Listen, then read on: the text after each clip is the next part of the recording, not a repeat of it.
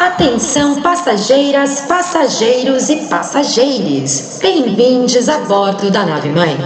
Ajustem seus fones de ouvido, o volume de seus devices e preparem-se para embarcar na nossa nave. Em caso de desconstrução, não entrem em pânico. Respirem fundo, apertem os cintos e boa viagem!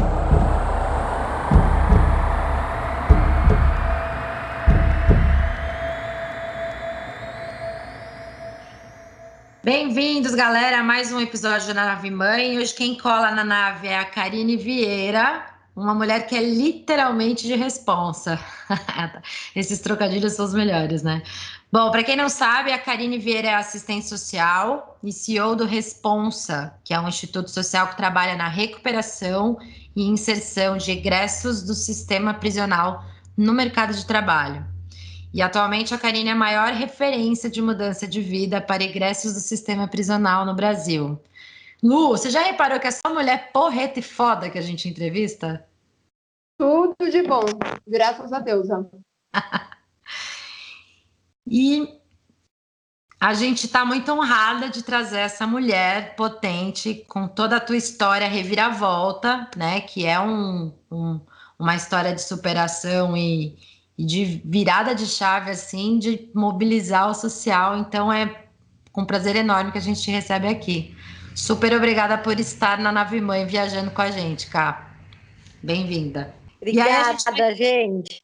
A gente vai fazer a pergunta de um milhão de dólares. Quem é Karine Vieira?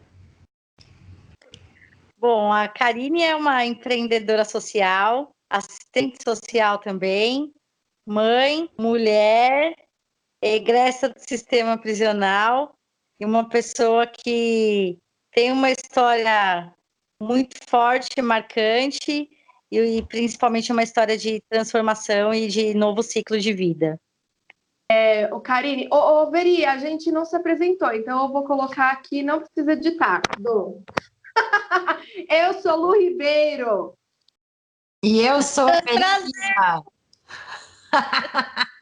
Felicia. muito prazer, Karine. E, ô, Karine, eu quero fazer, te fazer uma pergunta aqui, né? É, a gente sabe que o Responsa ele nasceu de uma necessidade de mudança de uma sociedade punitivista né, que a gente tem, que vira as costas para quem já esteve no cárcere, e isso só nasceu por causa da sua vivência dentro do sistema prisional, né? Então eu queria que você contasse para a gente um pouco da sua história nesse, é, em tudo isso que você criou. Claro, vamos lá. Bom, eu, eu passei por aproximadamente 15 anos na vida do crime. Eu entrei no mundo do crime, eu tinha 13 para 14 anos. É, saí do mundo do crime entre 28 e 29 anos de idade. Fui presa no ano de 2005 por tráfico e associação ao crime organizado. Sempre falo que na ocasião eu fui presa no BO que não era meu. Inacreditavelmente inacreditável, né? E aí é, fiquei seis meses presa. Eu falo que o fato de ter ficado seis meses tem muito a ver com a minha classe social e com a minha cor, né? Se eu fosse pobre e negra e não tivesse um advogado particular, é, era mais fácil de ter uma condenação, com certeza, porque a gente sabe que a nossa sociedade é uma sociedade preconceituosa, racista, classista e punitiva, né? E, e que segrega também, exclui pessoas que que eles entendem não, ser, não, estar, não estarem produzindo, né? E fiquei seis meses até ser absolvida dentro do sistema prisional. É, lá eu conheci muitas histórias, conheci muitas mulheres, vi muitas realidades, umas bem diferentes das outras. Vi também muitas mulheres sofrerem pelo encarceramento, por deixarem seus filhos em casa. Vi muitas mulheres que estavam no mundo do crime justamente para manter seus lares e seus filhos, e que foi no mundo do crime que encontraram condições para subsidiar a, a, sua sobrevivência, né? Porque a gente não vive, a gente sobrevive na maioria das vezes, né? E saí da cadeia em 2006 absolvida, depois eu me envolvi com uma pessoa presa, na qual eu tenho dois filhos, não estou mais com ele hoje, mas tenho dois filhos dele.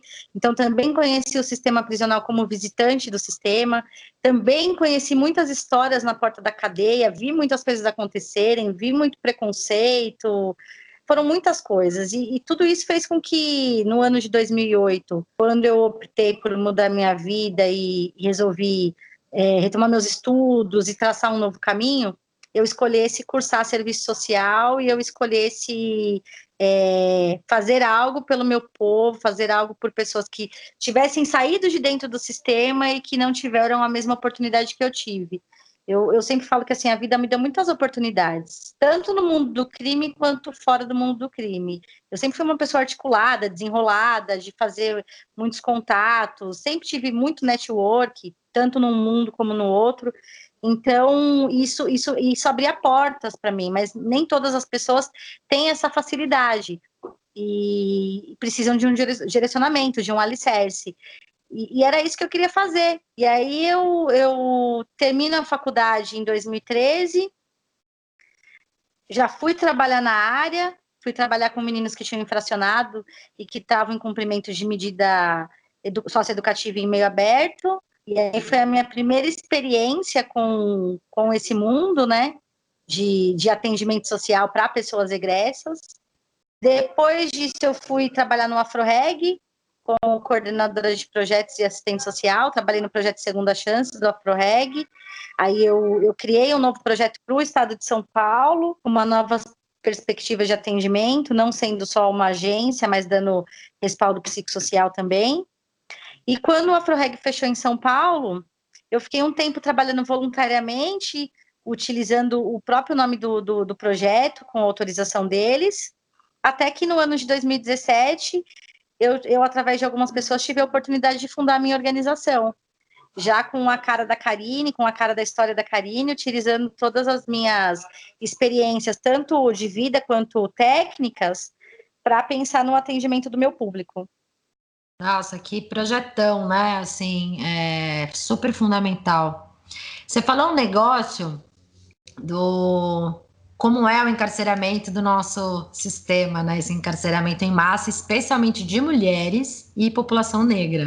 É uma coisa assim absurda. A gente gravou um podcast com umas mulheres para falar sobre a cannabis. E eu não sei se você conhece a Natália Oliveira, ela é do, do Iniciativa Negra, ela, ela trabalha na política de redução de, de danos, ela, ela é assistente social, socióloga e tudo mais. E a gente discutiu muito essa questão, né, de, de como a, a, a, rola esse encarceramento por delitos assim que na verdade nem aconteceram ou porque eles são super é, insignificantes, né? Não tem significância nenhuma. E as pessoas ficam presas meses, anos, porque o nosso sistema demora para julgar.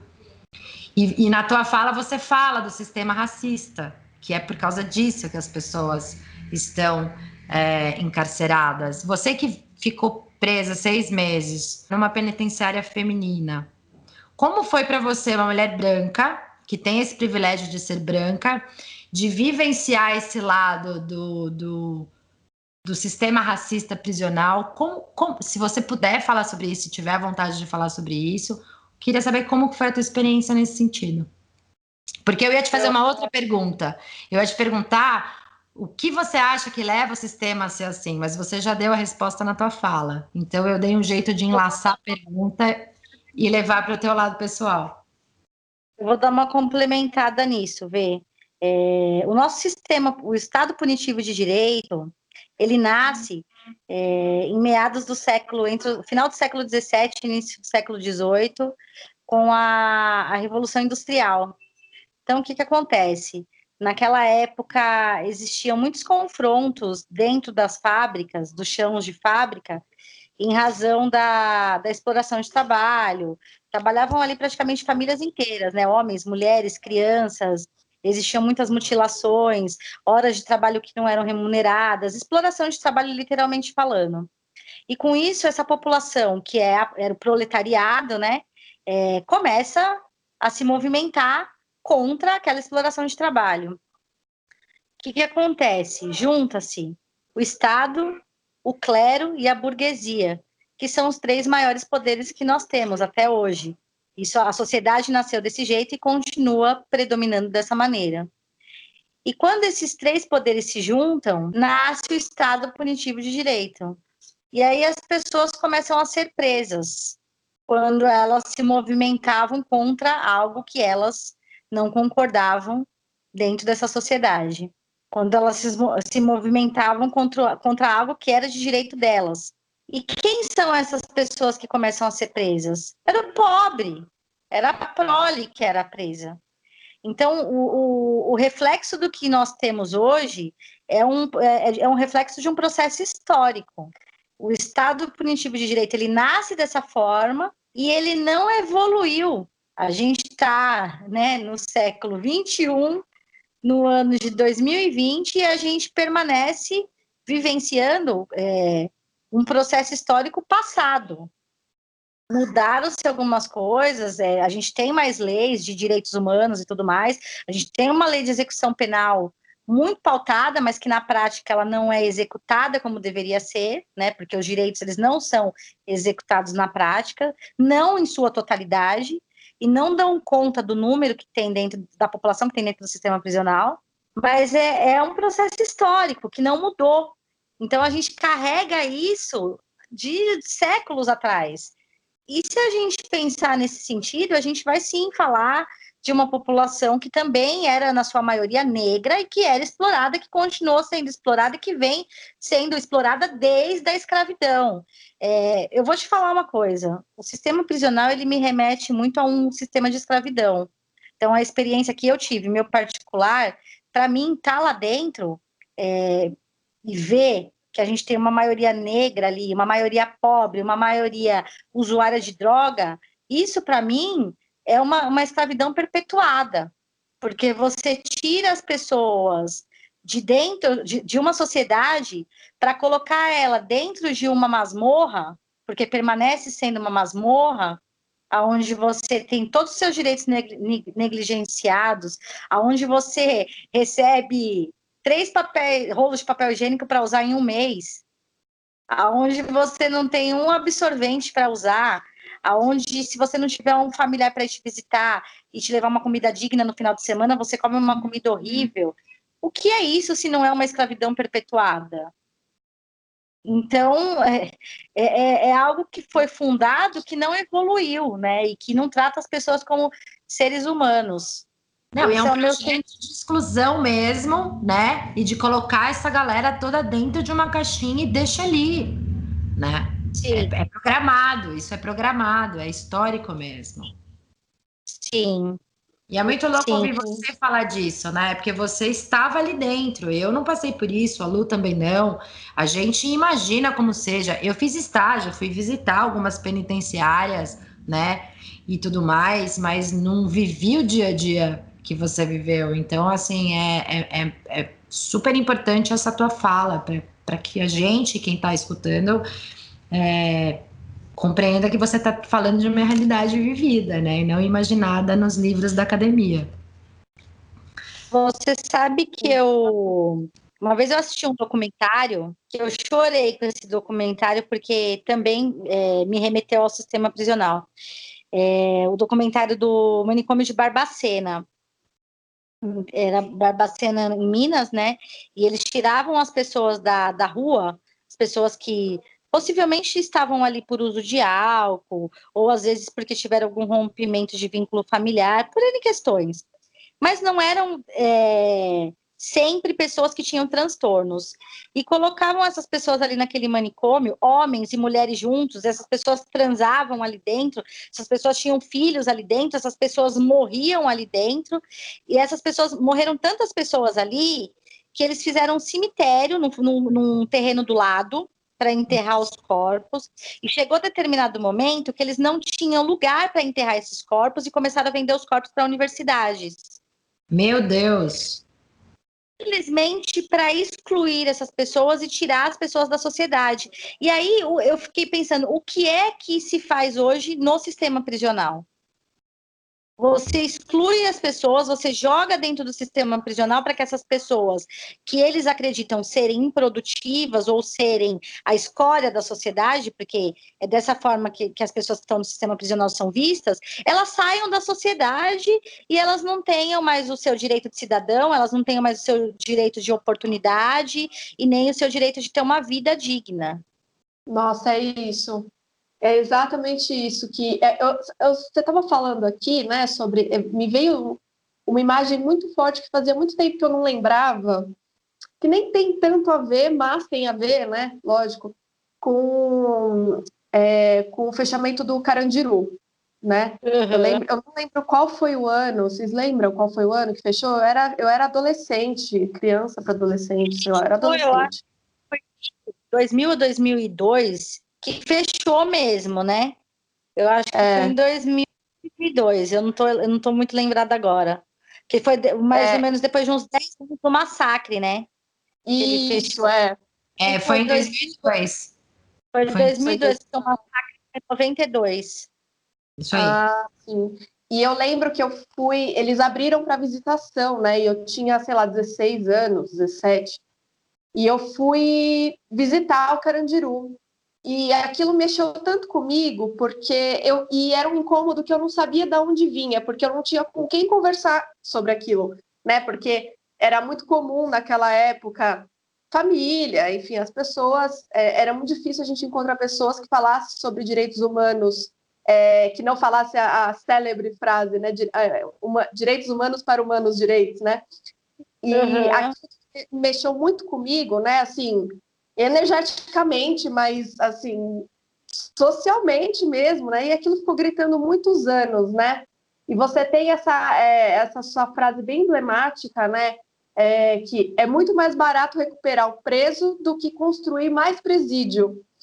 E Sim. me remete muito a, a, isso tudo, né? Eu tenho um, um grande amigo que ele é padrinho da minha filha, né? Ele trabalhou alguns anos atrás no. Ele foi diretor geral do Departamento Penitenciário Nacional, né? Do, do Ministério da Justiça. DPEM, né? O departamento é o DPEM, né? Isso, é o DPEM, é o, o DPEM. E eu aprendi muito com ele, né? Porque, lógico, ele já é defensor público há muitos anos, aí ele trocou né, de cargo para ficar alguns anos nesse trabalho e foi com ele que eu aprendi muito sobre sistema penitenciário, né? Porque eu ainda tinha essa essa resposta pronta na minha cabeça de que, né, tá lá e tem que tratar como bicho. Acho que muitos de nós já, tivesse, já, já tivemos esse momento, né, de, de pensar nisso e parar para refletir. E foi com ele que eu comecei, que começou a abrir essa essa porta, né? E eu queria que você falasse um pouco mais sobre isso, né? Sobre a sociedade, a sociedade que não oferece oportunidade, né? Mas o crime vai oferecer oportunidade. E como que você acha que vai mudar essa lógica?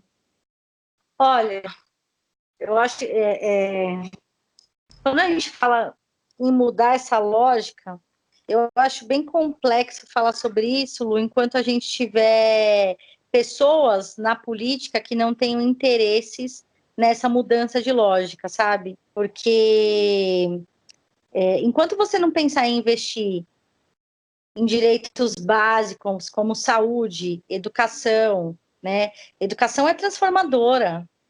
Se você dá, oferece acesso à educação e cultura, por exemplo, para essa população que está vulnerável, você faz com que as pessoas tenham uma nova visão de mundo, Sim. que as pessoas consigam enxergar além do que é aquilo que está no território dela.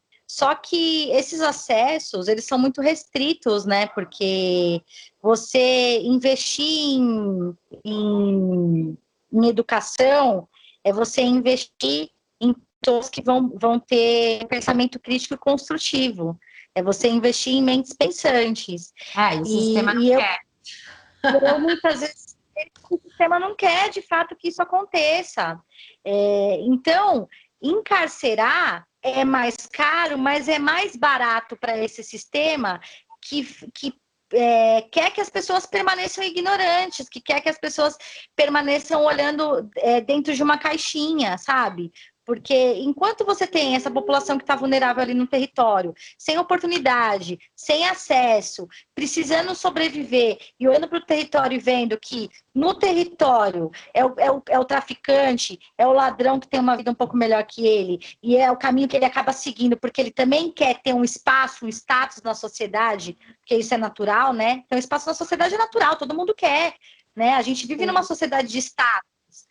Então, não é que você queira se aparecer, mas você precisa, precisa ter seu espaço. E se você é, é, se a gente vive numa sociedade capitalista que exige isso e você não tem esse espaço, você vai buscar esse espaço de alguma maneira. Então, enquanto a gente não mudar essa lógica de investimento e de política, é, a gente não vai conseguir mudar essa situação do sistema prisional. Porque, é. por enquanto, dentro dessa nossa lógica, é, o aprisionamento ele traz mais benefício para quem está no poder. E é aquilo, é, né? Tem... Pode falar, Lu, pode falar. E tem essa coisa que eu sempre falo, né? Para todo, todo movimento que a gente precisa trazer para conversar e tudo mais, é o micro reflete no macro e o macro vai refletir no micro. É uma é uma coisa que se retroalimenta, né? Eu lembro que quando ele saiu, o, o padrinho da minha filha saiu da, da, lá do, do sistema, foi exatamente na, na, época do golpe, né? Porque será, né? É, não, não sobrou, entendeu? Não, não ficou, porque não era, não era o que eles queriam e continua não querendo, né? E simplesmente Sim. acabou, assim. Pode Sim, falar, Maria. Exatamente. Não, eu ia complementar a fala da Karine, né? Que o sistema lucra muito mais e consegue desviar muito mais dinheiro fazendo grandes obras, criando novas caixinhas para colocar mais pessoas dentro encarceradas, do que investindo em programas sociais de recuperação, né? E, e, é, e, é, esse o sentido da lógica. Aonde você consegue desviar mais recurso, aonde você consegue é, criar fórmulas megalômalas de, de, de, de promover uma indústria de arma, é tudo uma indústria conexa, né? A violência, o encarceramento em massa, a construção de presídios, está tudo conectado. É tudo parte dessa arquitetura do sistema que a gente precisa romper. É a famosa questão da redução de danos, né? É a famosa questão da anistia para crimes de, de baixo potencial, de, de lesivos, pequenos delitos. Eu lembro quando o Haddad veio com o plano de governo dele de fazer essa proposta de alteração, sem, sem levar sadinha para político especificamente, mas o projeto era dele. Nossa, isso foi super criticado e super questionado. A elite, a classe média branca alta, com medo de ser assaltado na rua. Beleza, você está no meio de uma pandemia. Vai ver quanta gente está aqui na Marechal Deodoro morrendo de fome, vivendo na rua. E essas pessoas, elas vão ter que roubar uma bolacha, um pão, para sobreviver. E aí, por causa disso, elas vão ficar oito anos presas, vivendo nesse Sim. sistema sem assistência, sem direitos, nessa negação. Nossa, que loucura! É, é revoltante. Desculpa, é, até a... falando demais, mas é porque meu, ah, dá aquela raiva, sabe? É, nesse sistema que é uma máquina de produtora de ódio, porque assim, enquanto a gente que está aqui nessa ponta e que reflete, como mulheres como nós três aqui que estamos discutindo sobre esse tema, que refletimos, que temos um senso de humanidade, que temos amor e estamos aí buscando soluções para a sociedade, pensando de uma forma é, ampla e com uma mente aberta, enquanto a gente está discutindo isso, o, lá dentro do sistema prisional, o sistema está produzindo ódio nas pessoas, vai na contramão de tudo que, aquilo que a gente acredita. E aí, quando você é, faz com que alguém produza ódio, consequentemente, quando ele sair de lá de dentro, ele vai devolver para a sociedade tudo aquilo que está internalizado. Não, exatamente. É, é, que nem o teu caso, sabe, Cá? É, a incursão do teu crime e o motivo pelo qual você foi, foi presa e depois você foi absolvida. Quantas pessoas não são condenadas por tráfico, sendo que ela estava portando alguma coisa. Não estou entrando no mérito da, da, do que aconteceu com você especificamente, mas é uma questão genérica do sistema, né? O, o tráfico de drogas e a, a política de drogas, ela foi feita para prender pessoas. Então, Sim. você vê aquele caso recente, que é só mais um de vários, do moleque que morreu de Covid dentro do presídio, que já era para ele ter sido liberado e o habeas corpus dele é negado por portar um baseado de maconha, sabe? Você fala, meu, né? Então é um sistema cruel. E eu fico pensando, eu você. Fala, Lu, fala, que eu tô falando demais hoje.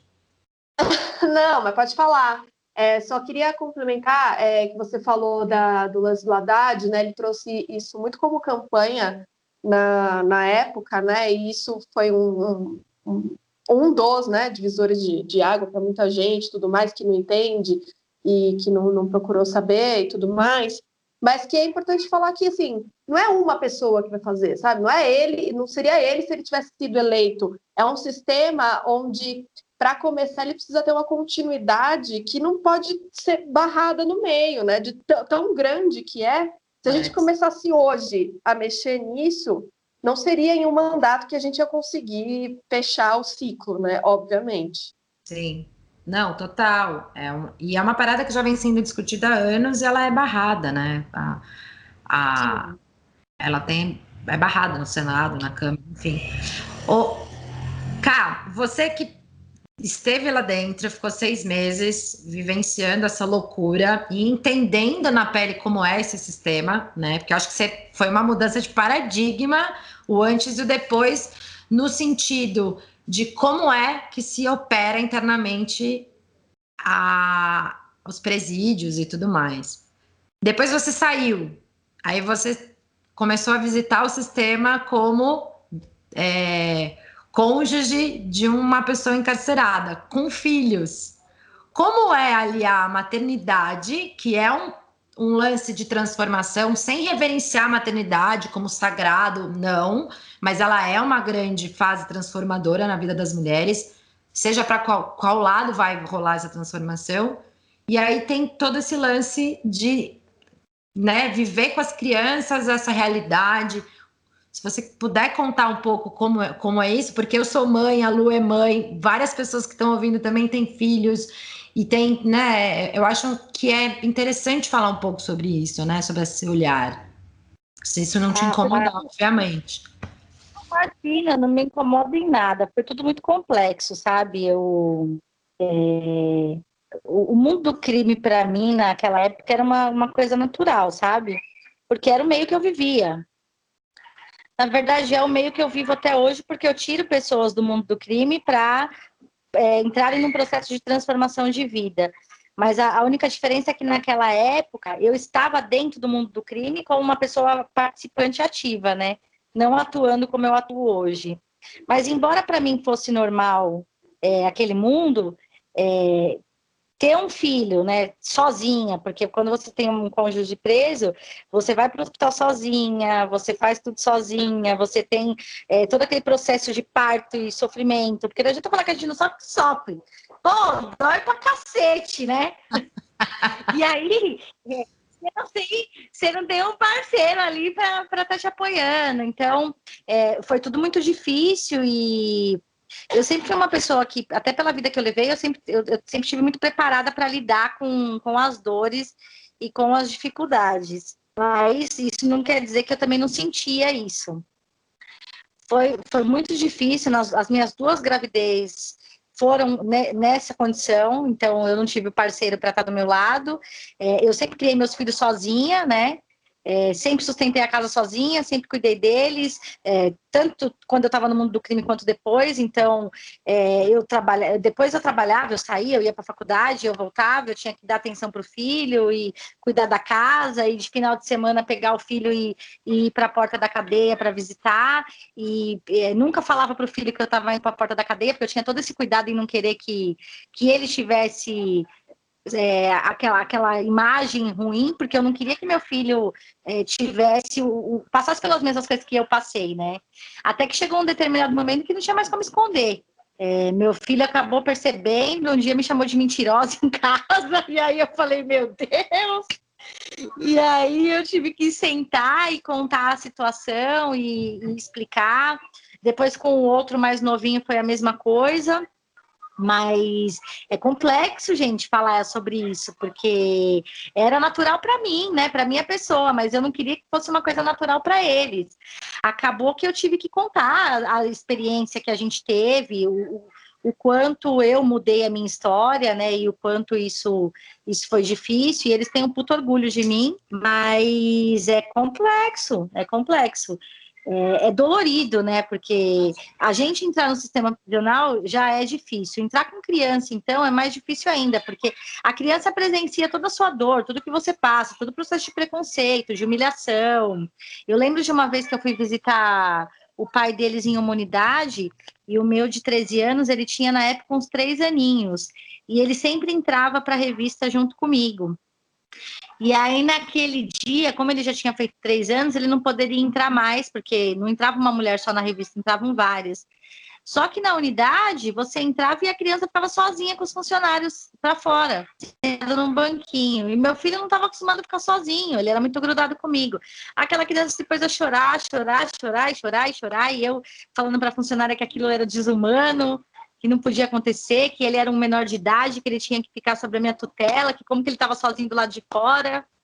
Mas, enfim, é, são esses pequenos processos que fazem com que a, a dor, né, fique muito, muito grande, cara.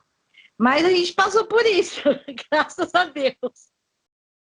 É, faz parte da história, né? E cada humano que vem para esse planeta tem a sua própria trajetória, seus filhos também, com a, com a vida do jeito que ela se apresentou, e é isso aí. O legal é essa capacidade de transformação e de transformar outras pessoas além de você e da sua família. Isso é o mais legal, por isso que é o mais legal do Responsa, né?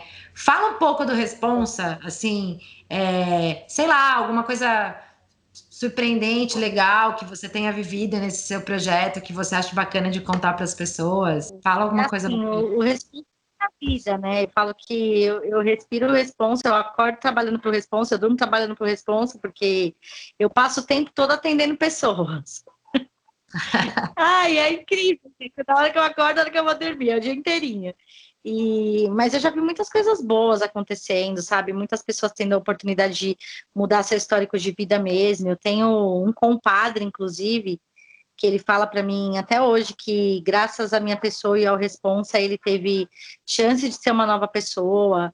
É, ele, foi, ele é um cara que já participou até da organização criminosa e hoje ele é um trabalhador e ele tem, ele, ele tem a oportunidade de acordar e, e, dormir sem medo de sair de casa, sem medo de ficar longe da família dele de novo. E ele me agradece praticamente todos os dias. Então, não tem, não tem o que pague isso, sabe? Eu tenho histórias também de do Fábio, por exemplo, que é um cara que a gente atende, pô, o Fábio ficou 19 anos da vida dele preso, e hoje ele está cursando é, técnica em enfermagem, sabe? Então, são histórias assim de, de transformação na qual a, a, sociedade achava que são pessoas que não tinham mais jeito. Tem, e tem jeito. As pessoas, a partir do momento que elas querem mudar, elas querem ter uma vida diferente, e querem fazer escolhas diferentes, elas fazem. E, e é isso. Então, é isso que me dá ânimo todos os dias, sabe? É, ouvir das pessoas, que as pessoas tiveram uma oportunidade e que através dessa oportunidade elas estão tendo uma vida diferente, é, é, não, não, é muito valoroso, não tem explicação para isso. Oportunidade, né? Essa é a palavra. É, é, exatamente. É oportunidade. Se todos.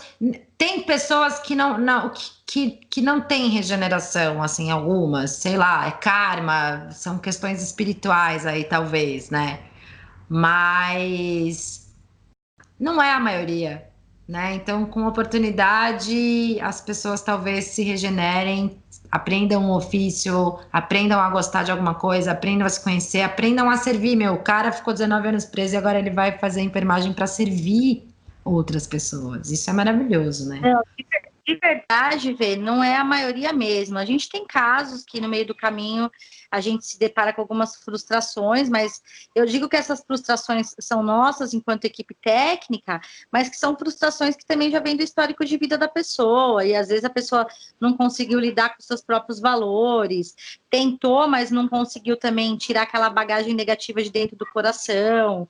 Eu sempre Sim. falo assim, é, além da oportunidade, você precisa fazer uma limpeza interna, sabe? Você precisa encher seu coração de amor e começar a pensar diferente, limpar tudo aquilo de ruim, construir uma nova história, se desconstruir, se reconstruir, reconstruir novos valores.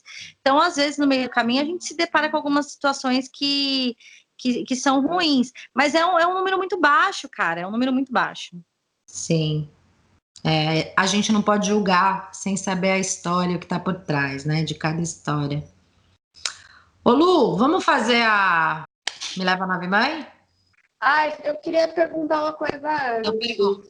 É... Você tá muito quietinha hoje. Karine, eu não, eu tô super prestando atenção na aula de hoje, porque é uma verdadeira aula. é... Tô fazendo minha lição de casa. É, Karine, tem algum sistema prisional que você se inspira ou que você, enfim, né, de, de algum lugar do mundo que você olha e fala, nossa, é isso? Ah, é assim, eu, eu olha, de verdade, eu gostaria que a nossa sociedade não fosse punitiva e que as pessoas não fossem presas, tá? Eu sou bem a favor do desencarceramento. Mas Sim. se a gente pensar num modelo inspirador, é, aquele modelo da Noruega é um modelo mais humanizado, né? E, e que né, funciona muito melhor do que outros sistemas prisionais no mundo. Mas o ideal seria que a gente não tivesse prisões, né? Porque é. prender não é bom para ninguém, né? É, enjaular pessoas, assim como fazem com animais, é, é uma sensação muito ruim. Então, se a gente chegasse a um nível de ter uma sociedade que não aprisionasse ninguém e que as pessoas estivessem é, seus direitos preservados, as pessoas tivessem fossem respeitadas, né, e, e não tivesse tanta desigualdade social, seria o modelo ideal de sociedade. Porque o, é, o, o, ele só aprisiona porque ele mesmo é um gerador de desigualdade social, né? Sim. E a desigual... É por isso que eu te pergunto é, exatamente isso, né? Qual que é o sistema prisional que você olha assim e fala, nossa, talvez esse. Porque talvez, né, é, vai ficar, a gente vai ficar devendo, né? talvez essa, essa, esse ideal. Infelizmente, eu, eu não acredito. Eu sou muito eu sou muito otimista, às vezes até de quando a gente vai falar da realidade, né? Eu acho que é importante a gente falar também disso para pensar num passo a passo, né? É isso. Sim. Passos, né? Eu estava vendo um filme outro dia e aí tinha uma fala do Milton Santos, que é aquele geógrafo maravilhoso, né? E ele fala assim sobre a questão da questão racial, que é uma das uma das um dos fatores de encarceramento que a gente tem no mundo, não é só no Brasil, né? E ele fala que a classe média não quer ter direitos, ela quer ter privilégios. E para ter sim, privilégios, sim. o pobre não pode ter direitos. Então, a gente precisa exterminar essa galera que é a força de trabalho que movimenta o sistema, e é tão incoerente isso, né? Porque é a própria galera que impulsiona a máquina que a, o alto escalão precisa exterminar para que os seus privilégios sejam mantidos. Então eu vou para poder continuar sendo alto escalão. É, e é uma e, e, assim, eu não eu não sei, mas eu já me desiludi com a humanidade. Eu não acredito mais na regeneração dessa da, da nossa raça, assim. Eu vou deixar para falar disso depois no meu no, no, bloco quando a gente chama a vinheta, porque é um dos motivos Cara, mas sabe o que, que eu, eu, queria falar dessa coisa de direitos e privilégios? É, eu me peguei muito vendo vários, ouvindo vários podcasts, vendo vários vídeos é, que, coincidentemente ou não, né, estavam falando sobre isso, e que uma galera fala, ah, eu sou é, privilegiada porque eu tenho casa. Não, você tem direitos, mas na nossa sociedade é, os direitos viraram privilégios. O tamanho do rombo que é, né? É um privilégio você ter o mínimo, né? Sim. Sensacional essa analogia, assim. O mínimo, que é o básico, é. É o direito básico. É, é. exatamente. É muito louco. É... Vamos lá para o Nave Mãe, então? Me leva a Nave Mãe? Solta a vinheta. Me leva, Nave Mãe! Então vamos lá, gente. Eu vou começar hoje, me leva a Nave Mãe, porque a Veridiana me xinga de todos os nomes possíveis toda vez que eu falo para ela começar. Então, hoje eu vou começar, mas eu vou falar muito pouco, porque eu ainda estou muito sensibilizada com isso. Eu gostaria que Nave Mãe me levasse, porque eu não estou aguentando ver a Amazônia, gente. Pois é. É isso. Eu, eu vou tentar na nave com você, porque o meu motivo é Eu, ambientalista que sou, né? Hoje eu tive uma crise. Antes de falar da minha, eu vou falar de minha terapia, momento terapia rapidinho. Tive uma crise hoje. Momento terapia. Momento terapia. Comecei a chorar na hora do almoço, conversando com meu companheiro, falando assim, meu, eu estudei tanto para fazer a diferença na área ambiental. Fui dar aula, fiz curso, me especializei, fiz trabalho de campo, papapá, nanani, nononó.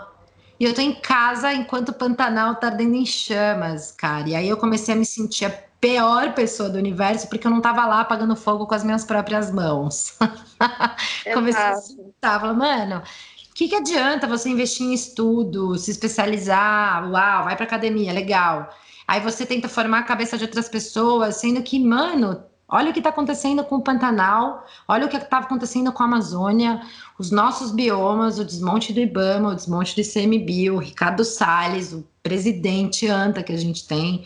Então, o Me Leva a Nave Mãe de hoje, eu sei que esse programa vai ao ar mais para o final do, do período, e que não sei quanto de Pantanal teremos até lá, é por esse motivo. Na verdade, eu não queria ir embora daqui, eu queria pegar os biomas, colocar dentro da nave e levar para outro planeta.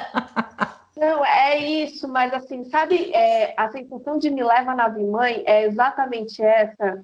É, poucas, poucas coisas não, muitas coisas sensibilizam a gente nesse sentido, né? É, lá no começo, né, principalmente bem no começo da pandemia, foi essa sensação que eu tive. Todas as vezes que a gente teve desmatamento, foi essa sensação. Mas agora, eu acho que a gente passou por tanto nesse período, tanta, tantos machucados, tantos ferimentos na, na nossa, no nosso mundo, que olhar isso é, é, a gente precisa estar muito centrado, assim, eu, né, na primeira pessoa, porque não tem como falar pelas pessoas todas. Se eu pudesse falar pelas pessoas todas, aliás, isso não estaria acontecendo, né?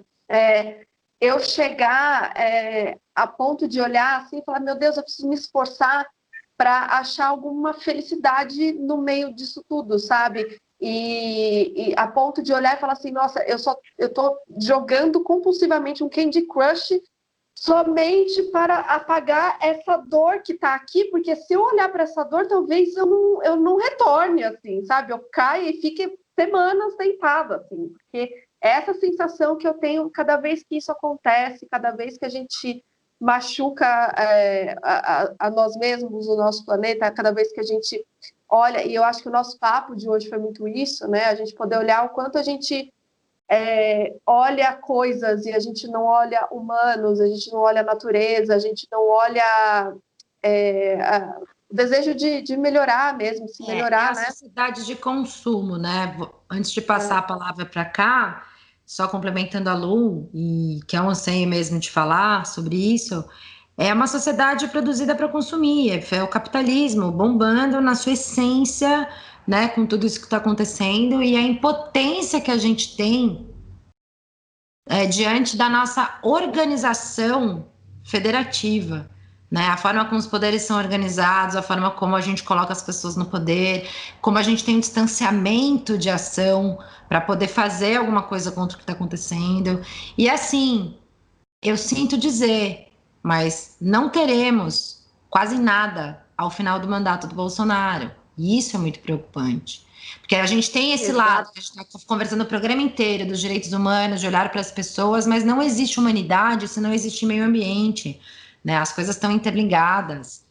Por que, que, tem, por que, que tem tanta é, miséria? Porque tem desigualdade social para caralho? Por que, que tem tanta degradação ambiental? Porque tem muita miséria sendo produzida. Então, nossa obrigação, e eu falo isso várias vezes, meu, eu vou falar de novo, acho que eu tô com saudades de dar aula. Podcast tipo aula. Mas eu vou falar de novo, assim. temos que olhar, é, temos que olhar para o nosso consumo, entendeu? Conhecer as marcas, conhecer a bosta que, que é colocada na prateleira para a gente comprar, quem são os donos dessas empresas. São, são empresas que financiam o crime organizado, o tráfico de armas, entendeu? O, o, o desmatamento da Amazônia, do Cerrado, para gado e plantio de soja, para alimentar o próprio gado. Então, assim, temos que pôr a na consciência e boicotar marcas. E, porque não adianta chorar pelo Pantanal que está queimando Se a gente continua sim. comprando a soja que é plantada na porra do Pantanal, entendeu? Mas sim. chega, eu vou passar a palavra para a Karine. Desculpa, cara. Questão de Não, tá tranquilo, é gente. isso aí. Olha, eu queria que a Me Leva Nave Mãe me levasse, sei lá para onde, mas para bem longe desse mundo que onde as pessoas humanas estão desumanizadas. É. Porque o cenário que a gente tem hoje são de humanos desumanizados. E Total. a tendência é as pessoas não tiverem um pouco mais de amor e não se transformarem em seres humanos novamente. Uhum. Não na sua forma, porque na sua forma elas já são humanas, mas internamente falando, a tendência é esse mundo se degradar cada vez mais, né? A Amazônia é um retrato nu e claro para a gente sobre isso, né? Sim. Pessoas têm noção das coisas. É, é, outra coisa é a questão do, do Covid, né? O que, o que a humanidade está plantando. Então, tudo isso tem acontecido por reflexo de humanos desumanizados. Eu gosto daquela frase: os animais são as melhores pessoas. Sim, é bem, é, é bem isso. É triste, mas é a realidade. Chegando aí para a reta final da gravação, a gente vai fazer um bate-bola com você. Pode? Vamos? Beleza. Bater uma bolinha? Pode. Bater uma bolinha? Ó, pode ter várias interpretações essa, essa bater uma bolinha. Façam a que vocês quiserem. Uma motivação. Trabalho. Uma inspiração. Vida. Um desejo. Oportunidades. Sentimento. Amor. Responsa é? Transformação. Palavra de ordem. Olhar para frente. E um recadinho para os fascistas. Ai, que dor! Nossa! Vão se lascar. Como você é fina, eu já diria outra coisa. Nossa, muito chique, fina e delicada. Adorei. Ai, Karine, eu adorei, eu adorei a sua participação aqui. É, quero, assim como todas as outras pessoas, que você ande com a gente no recreio, porque você é ótima. É, é uma inspiração para a gente e um, e um alento, assim, um respiro, sabe? É, conversar com pessoas é, como você, e você é uma pessoa incrível, assim, adorei te conhecer, adorei a oportunidade do Nave Mãe me dar essas oportunidades é, como, como a de hoje. É, eu queria que você passasse, pode, pode falar alguma coisa, seu recadinho final, e passar as suas redes, fazer o seu jabá aí, que a gente está aqui todas ouvidas para vocês, para você, aliás. Bom, gente, eu quero agradecer o convite. Adorei conhecer vocês também, mesmo que seja por vídeo, mas logo mais a gente pode marcar alguma coisa presencial. Ufa, não aguento mais ficar enterrada dentro de casa, sem ter contato com as pessoas. E o que eu quero deixar de recado é que para que a gente mude essa realidade violenta que a gente tem na sociedade, esse ciclo de reincidência criminal, é preciso que a gente dê mais oportunidade para as pessoas, para que elas transformem seu, suas vidas e para que elas vivam dignamente. E as minhas redes sociais, é, a gente tem uma página no Facebook, que é a página do responsa.pro. Clicando lá na, na barrinha de pesquisa, é de fácil acesso. A gente tem uma página no Instagram também, responsa.pro. LinkedIn é a mesma coisa, responsa.pro. E o nosso site, www.responsa.pro. Meu telefone para contato, o comercial, para quem precisar entrar em contato, é o 011 98103 5865. E é isso. Tamo junto sempre. Eu quero agradecer também, tá? Pra, por você ter vindo aqui, por a gente poder se olhar aqui pelo vídeo. E aí, quando passar a pandemia, a gente tem entrevistado pessoas muito incríveis, mulheres assim com histórias super porretas. A gente vai ter que alugar um galpão para poder botar todo mundo dentro com um metro de distância para manter Olha. o padrão de segurança mesmo pós-pandemia para poder caber todo mundo, entendeu? Porque tá todo mundo assim nessa de, de se ver né, à distância e com histórias tão. Imagina, se a gente estivesse gravando presencial, eu ia te abraçar depois da, da, dessa conversa, não ia fazer esse agradecimento tão frio, né? Então, super valeu por participar aí, por, por fazer esse trabalho tão foda que você faz, transformando a vida das pessoas e ainda bem que no mundo existem pessoas como você.